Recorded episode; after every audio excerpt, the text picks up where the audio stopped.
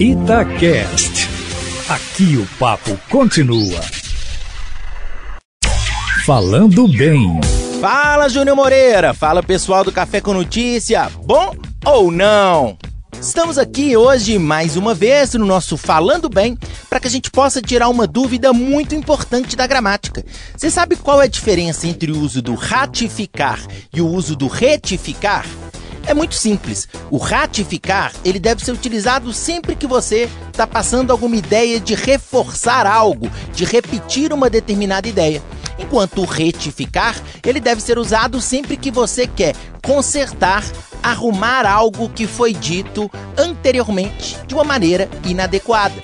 Essa dúvida é muito simples e você pode tirar também várias outras dúvidas comigo, me adicionando lá no meu canal Aprendi com Papai no YouTube ou no Instagram Aprendi com Papai. Beleza, pessoal? Um abraço e tchau, tchau.